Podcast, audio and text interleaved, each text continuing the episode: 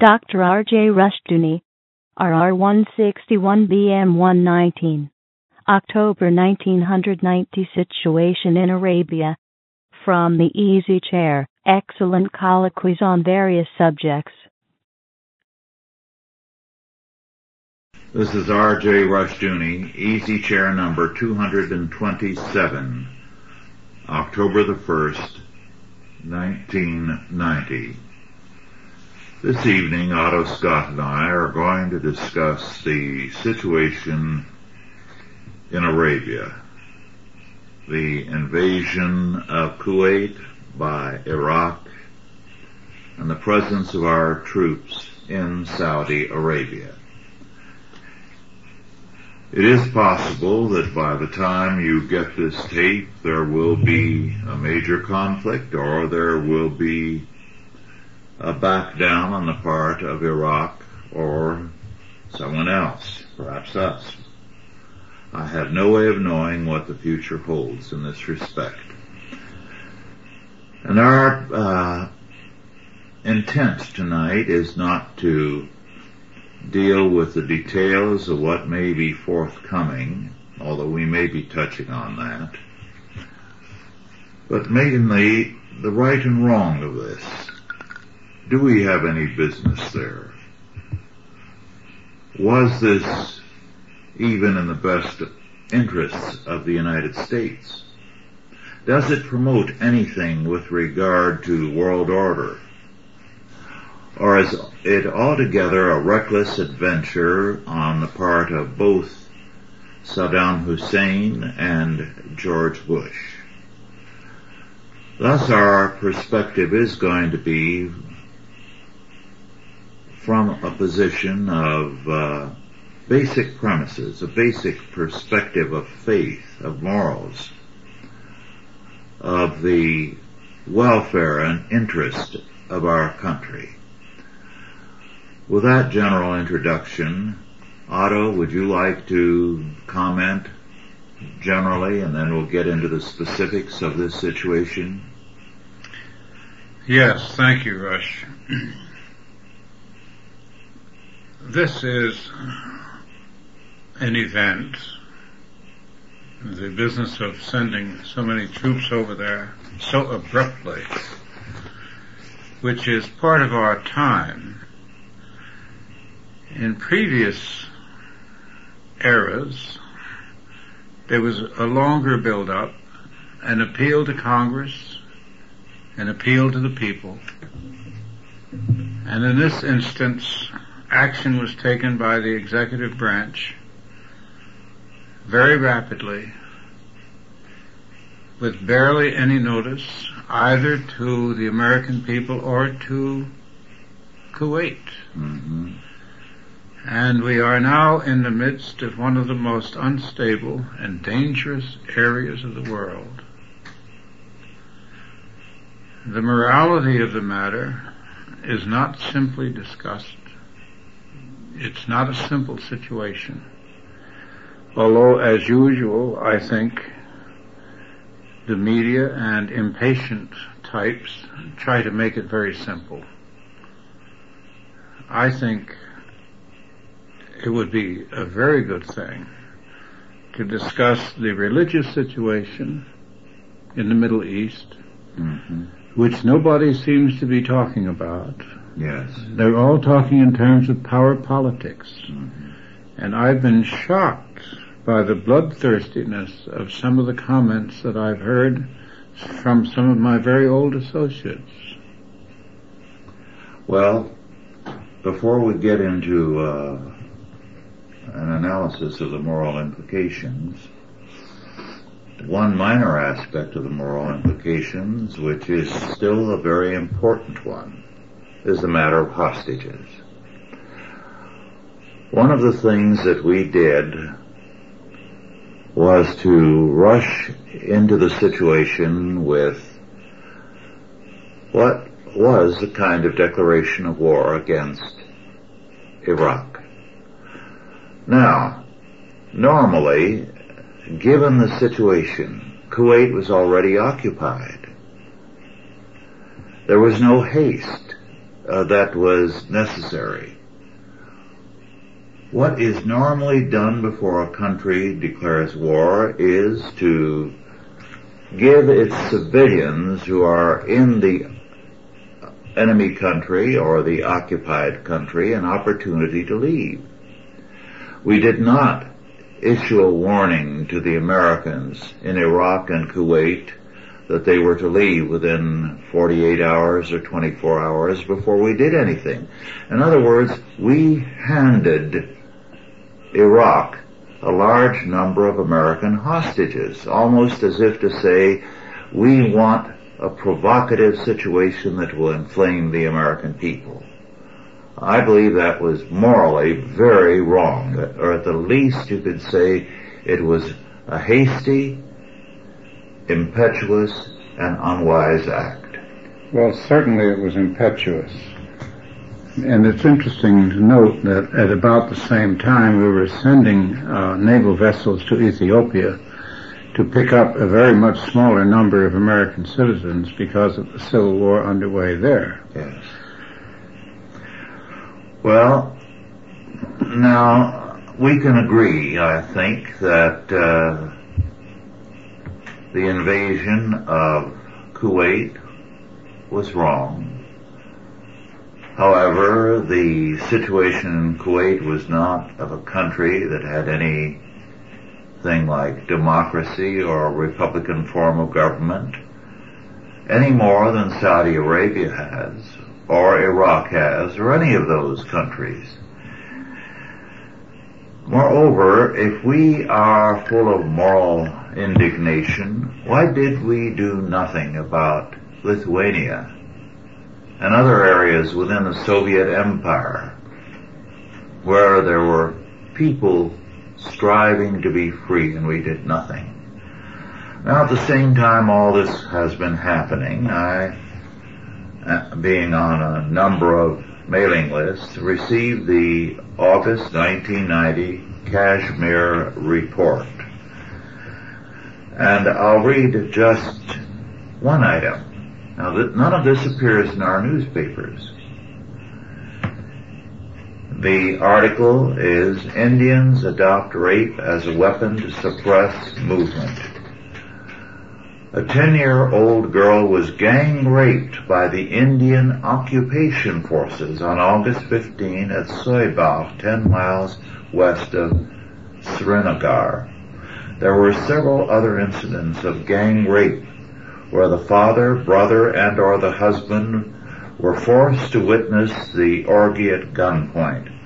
A Soibach girl jumped to her death on August 13 in an attempt to escape the Indian Army rapists. The increased incidence of gang rapes indicates that the Indian colonial governor Saxena has adopted it as a weapon of terror. Over 20,000 people staged a protest rally in uh, Baramulla, a Srinagar locality on August 18 against such gang rapes. Well, another article in this same report, four pages, Indians burn alive Kashmiris, shoot to kill others, youth gives eyewitness of Kashmir torture, and so on and on. Now, here is a situation where a people have been oppressed for years and nothing is said in our press. This was happening at the same time as what happened in Kuwait, but did we hear anything about it? Not a word. Well, I think there is very slight attention being paid to the fact that India and Pakistan, both nuclear powers, are on the verge of war as we speak tonight. But of course, it's like the murder of a million Tibetans. It's a faraway event which doesn't impinge upon the American position in a direct sense.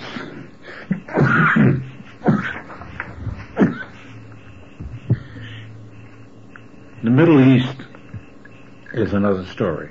Mm-hmm. The Middle East has got the oil. Now, apparently there has been some misinformation given by the American government, both to the American people and to Congress. Pardon me. Two days before Hussein invaded Kuwait, he spoke to our American ambassador. And of course our ambassador, we sent a woman over there which was a very smart thing to do in a country which does not believe in having women in public life or in political positions. We seem to go out of our way to do this sort of thing to other cultures, to insult them tacitly, so to speak, by walking headlong or with hobble shoes over their sensitivities. The ambassador to Kuwait, the American ambassador to Kuwait, assured Saddam Hussein that the United States is not interested in boundary disputes between Arab nations. And at about the same time, a representative from the State Department speaking to a committee of congressmen at a hearing of a subcommittee assured Congress that we have no defense treaty with Kuwait and that therefore we are not obligated to come to the aid of Kuwait no matter what. And this was, of course, at a time when Saddam Hussein was already making threats about Kuwait and when the Kuwaitis and the Iraqis were in conference. They were having a negotiation about this dispute. In the course of the negotiation, the Kuwaitis representatives walked out of the room and ended the talks. And it was after that that Hussein attacked. Now, from the behavior, from the reaction of our executive branch, it would seem that we had, in fact, if not on paper, a defense treaty with both Kuwait and Saudi Arabia because we immediately came to the defense of both countries without going through any other avenue of discussion, Congress or anyone else. And I cannot recall, even Woodrow Wilson didn't move as precipitately as President Bush's move. Yes. I can't, not even President Roosevelt. President Roosevelt did a great many things that uh, cut corners, so to speak, but he was very careful in many political ways. Before he did anything, he would call in the congressional leaders and have private talk with them. He always prepared the public and Congress for what he was going to do. He had lots of allies. In this instance, everyone seems to be rushing to catch up with President Bush. Yes. Well, the interesting thing too is that Iraq had every reason to feel they had been betrayed because next to the Soviet Union, their greatest source of help has been the United States. We were helping them financially against Iran. We were arming them right along and we did not object to their use of poison gas. We soft pedaled that. As a result, Iraq had every reason to feel that we would be on their side. Well, we told them that we would not intervene. Yes. On the question of poison gas, the first person to use poison gas in the Middle East was Nasser of Egypt. Mm-hmm. The Egyptians used poison gas years ago against the rebellion in the Sudan. Poison gas was also supplied to the Cambodians by the Soviet Union, and the Wall Street Journal ran a whole series of articles about it. Do you remember Yellow Rain? Yes. That was poison gas. Mm-hmm. And we were told, believe it or not, that it was not, that it was bee feces. oh. Now you really have to have an imagination to come up with something like that. But there were photographs of the victims. There was all kinds of cumulative intelligence evidence. The Wall Street Journal struggled on and off for many months to arouse the attention of the world to that particular set of atrocities to no avail.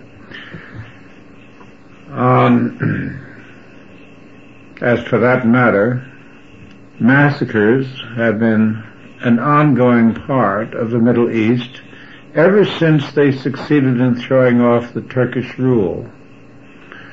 And it's interesting to reflect that when Turkey ruled that whole area, it ruled through the ruling families of all those countries, mm-hmm. With the exception of Saudi Arabia, because the Saudi family took over Arabia after the Turks had departed in the interregnum between World Wars I and II. But the Sabah family in Kuwait was a puppet ruler under the Turks, and so for that matter was the King of King Hussein's family. Mm-hmm. His father, his uncle, his grandfather, and so forth ruled under the Turks. The people of the Middle East have been under these individuals, or under these dynasties, I should call it, for many centuries. Mm-hmm. They're not popular. No. Now, Kuwait has a parliament which the emir shut down because it began to talk about reform, and he immediately dispensed with it and said we don't need any parliament at all. So we have there a rather curious thing, and I think we tend to use the word democracy too much, too loosely, too often. Yes. There's nothing sacred, by the way, about a democracy. A democracy, our founding fathers warned us, yes. is the form of government most likely to lead to a dictatorship. Well, in uh, the fall 1990 newsletter, Mission to the Persecuted by Christian Solidarity International, we are told of the persecution and torture in Egypt of Christians. Egypt is a country long occupied by Arabs. The real Egyptians, or Copts, are Christian, and they are being brutally uh, persecuted and tortured and even killed. But nothing is said about that at the UN or in Congress. In fact, while all this is going on, and in spite of the pleas of Christians, we have made Egypt our number two source of aid and grants after Israel. That's right. And Israel, of course, is in the West Bank and uh, persecuting the uh, Palestinians there. The same issue of Mission to the Persecuted uh, has an article on brutal killings in Turkey, which are aimed, as they point out, in a deliberate attempt to purge Christianity. At the same time, the postal regulations for the United States issued with regard to our servicemen over there uh, require that, uh, well, let me read. Uh, E2. Any matter containing religious materials contrary to Islamic faith uh, or non-authorized political materials are prohibited. This means that a Bible cannot be sent to a serviceman. Chapel service, uh, incidentally, is not permitted. A great deal more is banned. And yet, we are supposedly defending freedom. And it's in the name of freedom that we've gone there, according to President Bush. But what we are actually doing is denying freedom to our own people. Well, the argument that the United States is not a Christian country is a technical argument based upon the fact that we didn't make that particular statement in our Constitution. I've written about that recently, Yes. and you'll get it in a few days. and I said in, in regard to that respect that although there, this is technically accurate, the fact is this country was not founded and put together, constructed, created, and advanced by Mohammedans, or by Buddhists, or by Confucianists, or by the believers of any other faith except the Christian. Anyone who denies that is denying a fact of history, and anyone who implies that that isn't true is denying, is, is lying in an oblique way. But the government of the United States does not feel responsible to the Christian community of the country. It sees no reason at all why it should defend the rights of Christians, American Christians, anywhere.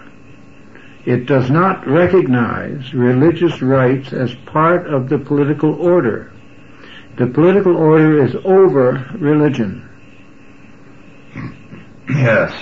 Well, Joseph Story, who was a Unitarian and one of the great uh, justices of the U.S. Supreme Court, probably the greatest, certainly the outstanding scholar, said that uh, Christianity was the faith which undergirded the laws of the United States. Obviously true. Yes. And uh, Attorney Shelby Sharp has told me that uh, we hear nothing about the Trinity case in which the Supreme Court spelled out the fact in very specific language that this is a Christian nation.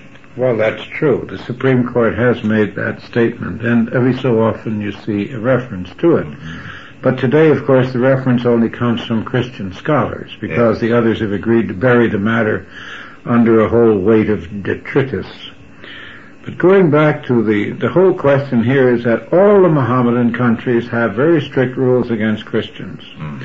Now, there is a law passed by our Congress several years back that forbids American companies to to uh, obey the Arab boycott against Israeli goods or investors or whatever. But there is no law by the American Congress to protect Christian interests in those countries, Yes. which is a remarkable distinction. Mm-hmm. Well, how unpopular this war is, we are not being told, but the fact that the Army admits that the AWOL reservists will be 9% of the Army reserves by the end of this year tells you something about the unpopularity of the whole war. Well, of course, it's not a war yet. It's a field exercise. It's a very large one.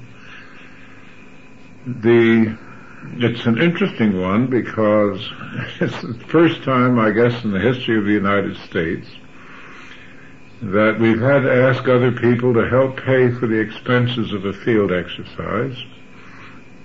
It's also interesting because we have been in the forefront of an embargo against Iraq, and yet we fought two wars, one in 1812 and one in 1917, against the idea that any belligerent could declare and maintain an embargo against a neutral ship carrying goods, food, or anything else. Yet that was the argument that we went to war with Great Britain over. Yes. And it was also the argument for freedom of the seas that we went to war against Germany. Yes. Now suddenly, that part of our history has been totally abandoned without a word. We have actually told other countries that they have no right to ship food into there or any other goods or, else they will encounter our war vessels. We're doing what the English did to us and what the Germans did to us, in which we protested against as an offense against humanity. Well, one of the most horrible steps taken in modern history was taken in World War II when Roosevelt and Churchill decided that the war had to be waged against the civilians. And so this was the main target of the bombings of Germany. To hurt the civilians. That was true, and that was the advice of Dr. Lindemann to Churchill.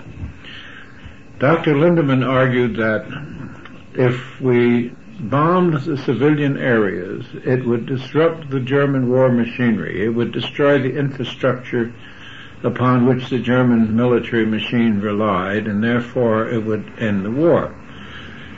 In the event, it turned out that that was not true. German war industry, believe it or not, despite the bombing of Dresden and other areas, at the end of the war, the German war industry was turning out more goods than it was when the war started. At no time during the course of the war did Germany even draft women into the workforce. It was amazing.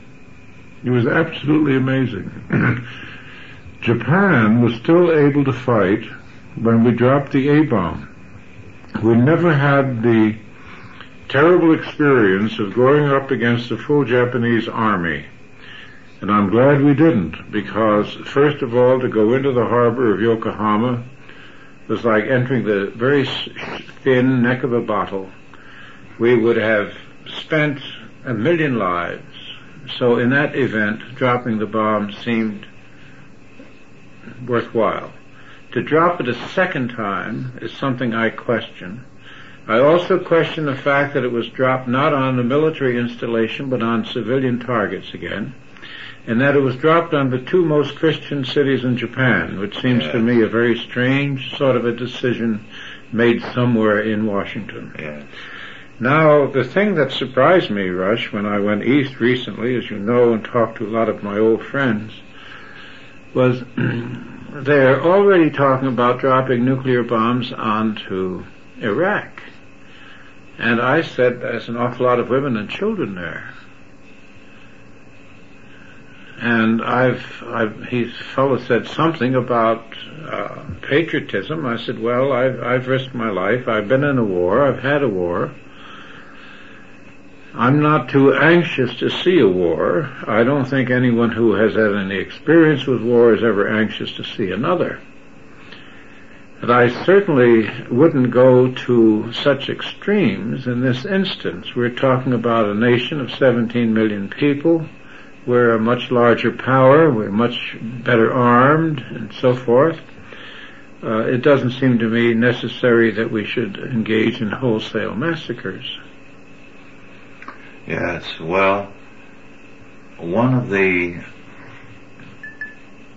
results of uh, centuries of effort beginning with the truce of God by the medieval church, requiring uh, that uh, periodically they abstain from fighting, requiring that merchants, churchmen, women and children be given safe conduct through war efforts, uh, areas. Uh, we see the culmination of that in a poem that when you and I went to school was very popular. It was based on an incident which probably was not historical. Uh, the Barbara Fritchie poem. Do you oh, remember no, that? Certainly, of course. We had to memorize oh, very, that. Yeah, yes. darn right. Spare this, shoot not a hair. I Yes. If I had time, I could remember snatches of it. But the whole episode had to do with ostensibly Stonewall Jackson's cavalry going through this town and this one woman, Barbara Fritchie, waving and flaunting the American flag from an upper window. Shooting out a hair of this gray head. Yes. And, uh, ostensibly, according to the poem, which was written by a northerner. Stonewall Jackson did not permit any of his men to do anything and saluted the woman and rode on. Right. Now that represented a standard that has since disappeared. Well, John Grigg, writing in Encounter magazine several months ago, drew that same comparison between World Wars I and World Wars II.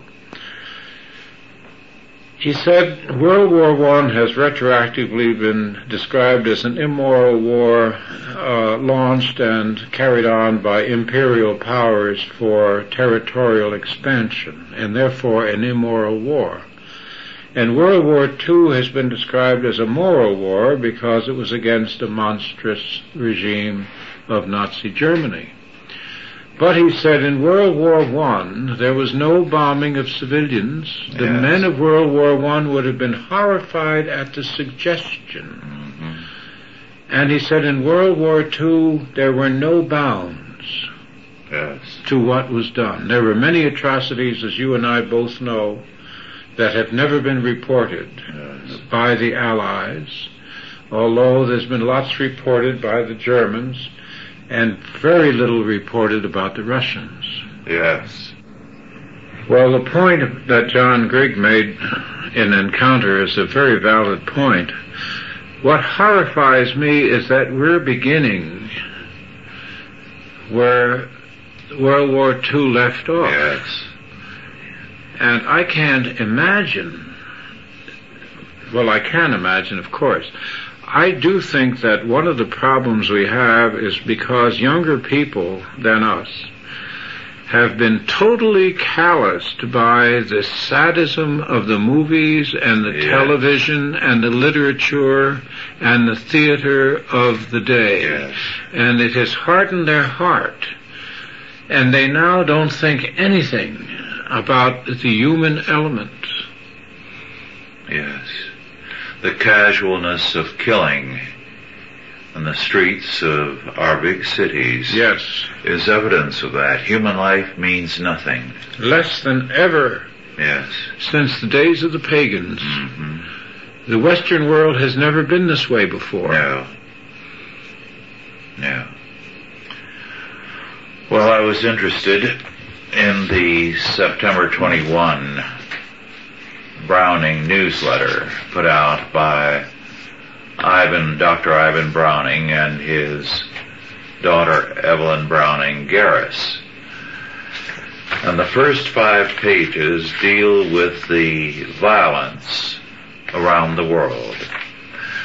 And the Americas, including the Caribbean, the sub-Saharan Africa, uh, Africa, Europe, and the Middle East and North Africa, South Asia, Southeast Asia, Oceania, and so on, describing the widespread rioting, violence, terrorism, uh, the number of deaths taking place, none of which gets into our daily newspapers. It's so commonplace. Well, it isn't that it's commonplace, it's that the editors really are only interested in a few spots in the world. Yes.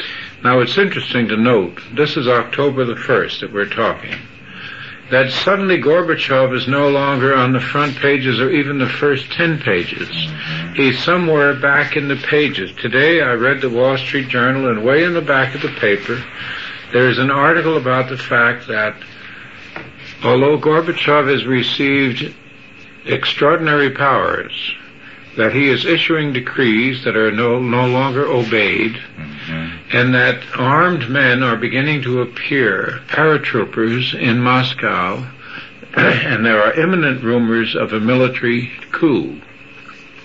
Now, just a few weeks back, that would have been on the front page. Mhm. Today it was on page 10 or 11. So suddenly, it's as though we can only cover one story at a time. Yes. So nothing now but the Middle East. But on the Middle East, everything that has been is being said is being said over and over again. Yes.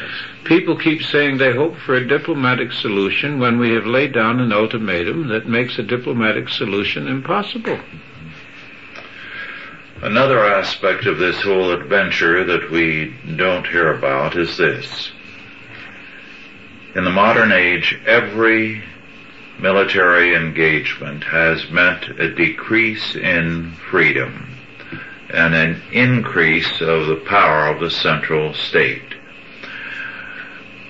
What was once called the Happy Republic came to an end with Lincoln and the Civil War. True.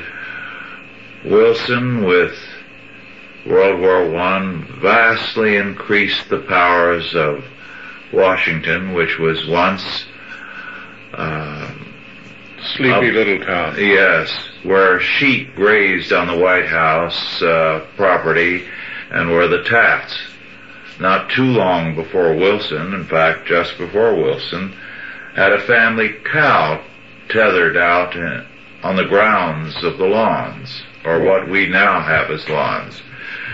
And uh, World War II created the power center that Washington has since become. Korea increased it, and Vietnam vastly increased it. Well, and now we're already seeing more powers concentrated in Washington. Well, we are fortunate in the fact that the President has not asked Congress for a declaration of war. If he asked for a declaration of war and Congress passed it, which is of course the law, immediately a whole series of controls would swing automatically into effect. Uh, censorship, stamps, short, uh, rations, uh, you name it, and of course the draft. Now, if we do get into a shooting war here, undeclared shooting war under the aegis of the UN, uh, Mr. Bush now has to hope that the UN will allow a shooting war to take place. If the UN doesn't vote for a shooting war, he doesn't have a rationale to go in. Yes. Because he's now claiming that he's doing this on behalf of the UN and the UN's six resolutions. But if we do go into a shooting war, the next thing we could anticipate would be a draft. Now, I wouldn't like to see a return to Lyndon Johnson's idea of a draft, which exempts everybody that had enough money to go to college. Mm-hmm. I thought that was one of the most unjust things that ever happened, and people like Gary Hart and others, afraid to come out of college while the war was still on, went on to divinity school and to graduate school and I don't know what all, in order to keep from being drafted. Uh, they called the men who were drafted grunts. Mm-hmm. It was a wonderful period. Mm-hmm. Well, one uh, newspaper story recently stated that the Democrats are watching the public reaction and when they see the war is sufficiently unpopular if it becomes a war, they will demand a declaration of war, which would immediately make the administration unpopular with everybody. Well, they'll do what they did in Vietnam. First, the Democrats put us in there. Yes. Mr. Johnson, President Johnson, was the one that put 450,000 troops in Vietnam. And when he, when his successor was defeated at the polls, the Democratic Party had the nerve to turn itself into a peace party. Yes. And the press let it get away with it. Mm-hmm. There are men still there in Congress who defeated, who under, under, uh, just subverted the results of the Vietnam effort by refusing to allow any further assistance to be sent to South Vietnam when it was actually invaded.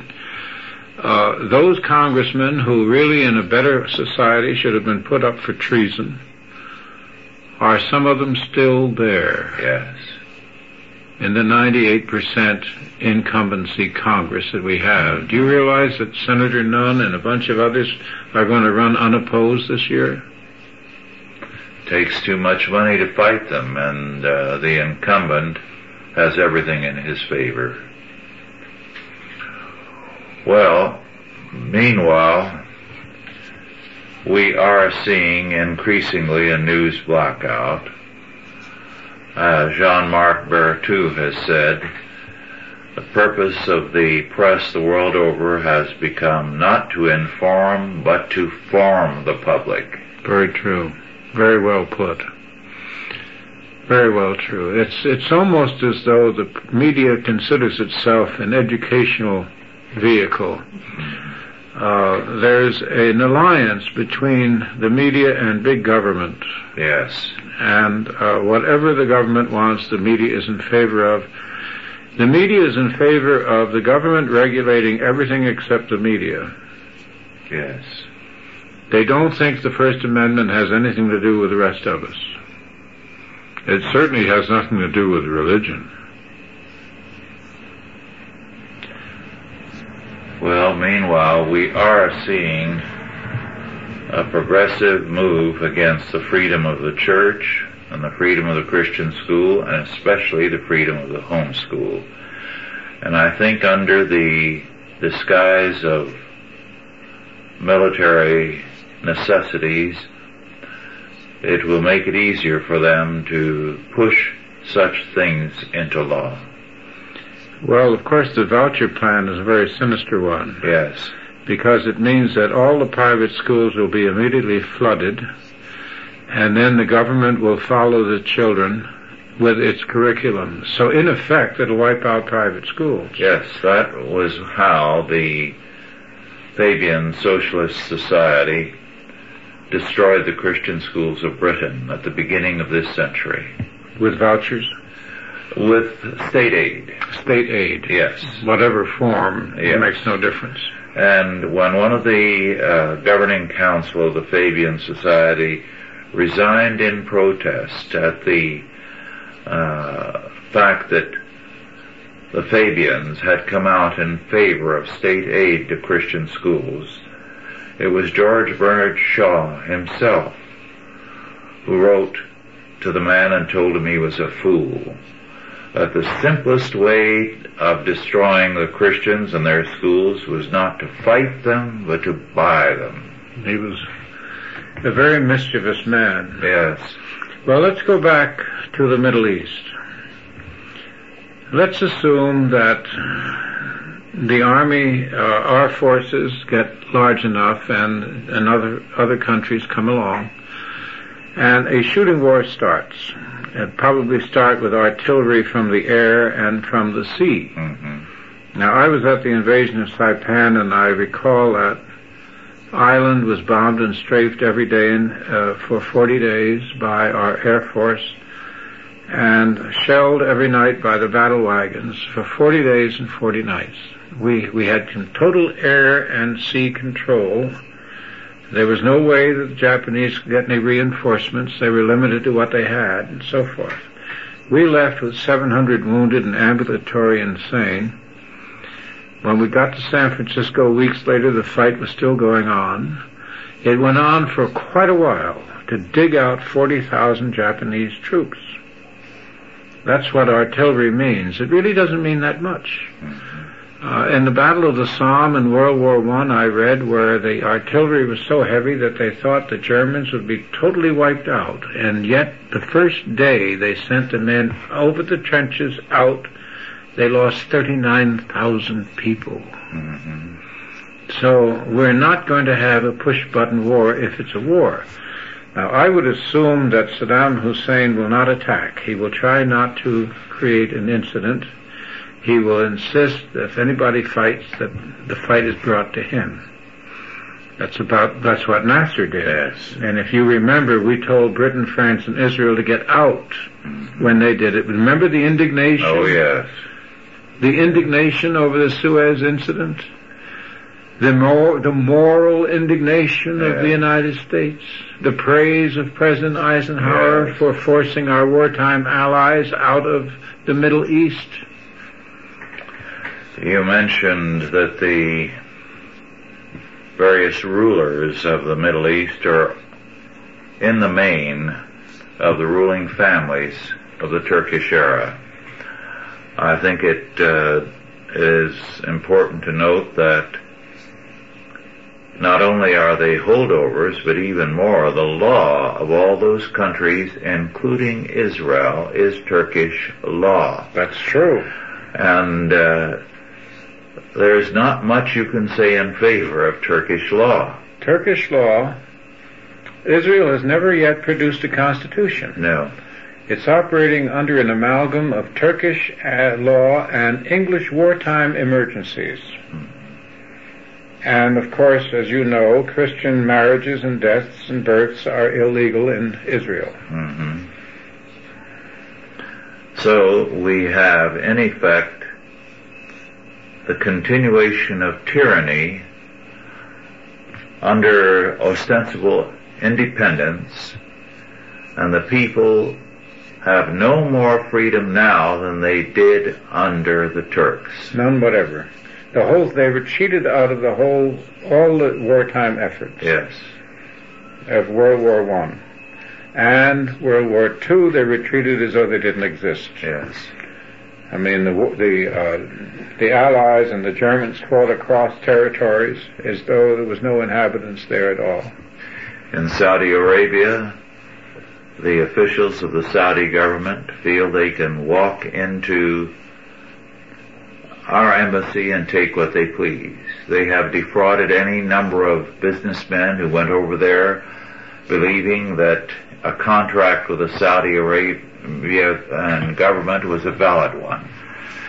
We have been the greatest beneficiaries, and I think it's worthy of note that while everybody is damning at this present point, the oil companies, the oil companies in Arabia changed that whole area because not only did they pay money that they never would have had otherwise and good wages, they created hospitals not only for their health, but for all the peoples of the countries. The result has been a revolution in the life of that area. All the advances that have been made in those countries have not been due to the regimes as much as to the oil companies, which have eliminated a great many diseases that plagued every Arab. It's interesting that the oil companies are always selected uh, for abuse when there's a crisis. The uh, government of the United States at one time, at one time favored uh, the major oil companies and did its best to advance their fortunes in various parts of the world on the theory that what promotes American business promotes America. That pretty much ended by the 60s. Mm-hmm. And today the oil companies have the pleasure of uh, paying lobbies a lot of money and giving politicians a lot of money and getting the back of the hand. Now, we see some very strange things. I don't know what they teach in schools now. There was an oil crisis and the price of gasoline went up. And immediately the man in the street was encouraged to say, why should the price go up? After all, they're selling us gasoline that they manufactured some time ago. It hasn't had time to hit their refineries yet. But the fact is that if you sell something at $5 and it's going to cost you $10 to replace it, you can't afford to sell it for the old price of $5. You have to sell it for the $10 that you need to replace it with. So when the price goes up in the marketplace, it has to go up in the product. Mm-hmm. Otherwise, you won't be able to replace the product. Now, I knew that much when I was a kid scrambling selling newspapers. Mm-hmm. What's going on in this country? This is supposed to be a commercial country. And tell me that poor John Brown, who's down there filling your tank at the filling station, is a war profiteer? Well, when we went to school, we were taught geography, which has disappeared in virtually every country of the world. The only two were, and my brother is a professor of geography, the only two where there is any reasonable teaching of geography uh, are Canada and the Soviet Union. Everywhere else, there is a total ignorance of the subject on the part of most youth. And one aspect of our geography was to learn what the products of each country were, how they were shipped abroad. We learned a great deal of what we now call economics in our geography courses. Mm. And we had, at least I did, all kinds of tests on the main uh, uh, produce and uh, mineral resources and whatnot of the various countries and where they went and so on.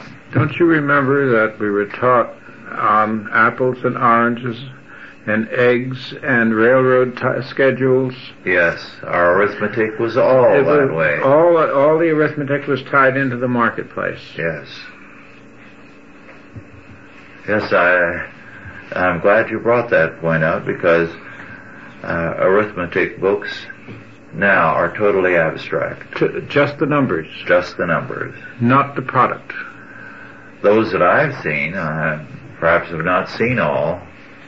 It's interesting because some of these kooky ideas come from university level people. Yes.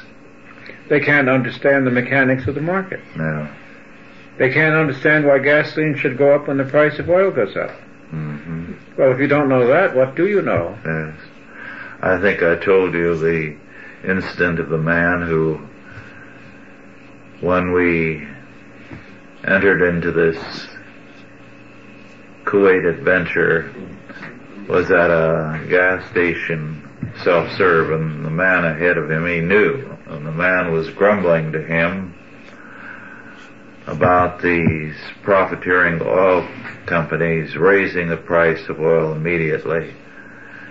And knowing the man, he said, uh, hurry up and fill your tank. I want to rush to get to your coin shop to buy coins before the price goes up. And the man shut up immediately and muttered something about people not understanding economics. Yes, yes, yes. The other guy always makes too much money. Yes. Well, let's assume that the shooting war begins in, say, another three weeks or month. And people are, uh, the, a lot of damage will be done, but the Iraqis will be eventually overcome. Uh, Baghdad, 3,000 year old city, will be bombed and strafed and uh, shelled and so forth. Tens of thousands will die. We remember the bombing of Beirut. We've Yes. never found out how many thousands died, yes. and we don't know what good that was, what good that accomplished. But that's something we're no longer concerned with. Uh, that's part of the past. Let, let's assume that Saddam Hussein is driven out of Kuwait and out of office and, and killed, or they're talking about putting putting him on trial as a war criminal. You know. hmm Uh, that's apparently going to be part of the new world order. Yeah. That anyone who loses a war will go on trial as a war criminal, provided he's not Russian. In any event, uh, what then? I understand that from reading the press, of course, that the next step will be to strip Iraq of all its military potential. That will leave only Syria and Israel as having any military potential, so we could assume that Syria would be next in line to be reduced in order that the Middle East could be stabilized, end quote. Now, President Bush said today in his ad- address to the UN that the United States would not maintain a permanent presence in the Middle East. That they would pull out, we would pull out as soon as Saudi Arabia wants us to. But what will we leave behind us? I think a Pyrrhic victory. Yes, and consider this. If we eliminate Saddam Hussein, what reason have we to believe that any successor will be any different? Who would we put in? Yes. Uh, when Idi Amin in Africa became so unpopular with the media because he was so flagrant in his acts, Mainly in Uh, its rhetoric. Yes. he was replaced, but Christians there say the present regime makes Idi Amin look good by comparison, but we hear nothing of that. Well, as you mentioned earlier, there are festering areas of inhumanity all around the world. We we cannot ally ourselves with Syria, for instance, and claim to be in a moral position anymore. We abandoned moral position in World War II when we made the Soviet Union an ally. Yes. We could have let the Soviet Union fight Germany on its own, and we could have fought it on its own. But we wanted to do it on the cheap, so to speak. Yes. There are lots of people in the United States that want to fight a war on the cheap. They want to fight a push-button war. They want to fight a war from the air. They want to fight it from the sea where we have all the advantage. They don't want to think about actual putting men in there in a dirty, bloody struggle. But a war is much easier to start than to finish. And before the war is finished, if Americans are fighting Arabs, we are not going to ever have an Arabian friend again in the Middle East in our time. I will be surprised if it results in military action. If it is a short war. I wouldn't expect it to be short. We haven't seen a short war in 70 years. Yes. I mean, we've seen small wars that go on for years, Yes. like Angola, like the Philippines, like Central America. There doesn't seem to be any short wars anymore, and in just a few years from now, every country with any claim to being a nation or a power of any sort, excepting, of course, the darkest Africa, they all have the A-bomb. They'll all have biological weapons. And what sort of a new world order are we setting up to handle that kind of world? Yes. Well, it's an ugly situation, and if Christians line up on any side, they're wrong. What they have to say is a plague on both your houses. We have nothing in this. We have to stand apart from it and work for the restoration of Christian freedom. And we have to recognize that Bush is as wrong as Saddam Hussein. Now, I would prefer to live next to Bush than to Saddam Hussein. By far. But that doesn't mean in this situation that Bush is any more on the right than Saddam Hussein is. This is a power play, Yes. and power plays are not moral. No. To try to put a moral enamel onto a power play is really demeaning our intelligence. Yes. And Bush having treated the president of Lithuania with such disrespect cannot claim a moral stance here. Well, what about China?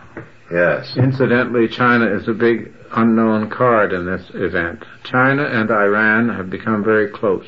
Iraq, you mean. No, Iran. Iran, oh. China and Iran are very close, and Iran is delighted at the idea of the Iraqis fighting the Americans. hmm They're going to do everything they can to keep that going as long as possible, and China may veto a UN force against Iraq, Which would leave us high and dry. which would leave us without our great uh, rationale, which Yes. is the UN. Yes. Well, our time is over. Thank you all for listening. This is a matter that should be of great concern to you. The future does not look grim on the sh- uh, look anything but grim on the short term, but God is still on the throne, and we have to work for His order. Authorized by the Chalcedon Foundation. Archived by the Mount Olive Tape Library. Digitized by Christ Rules.com.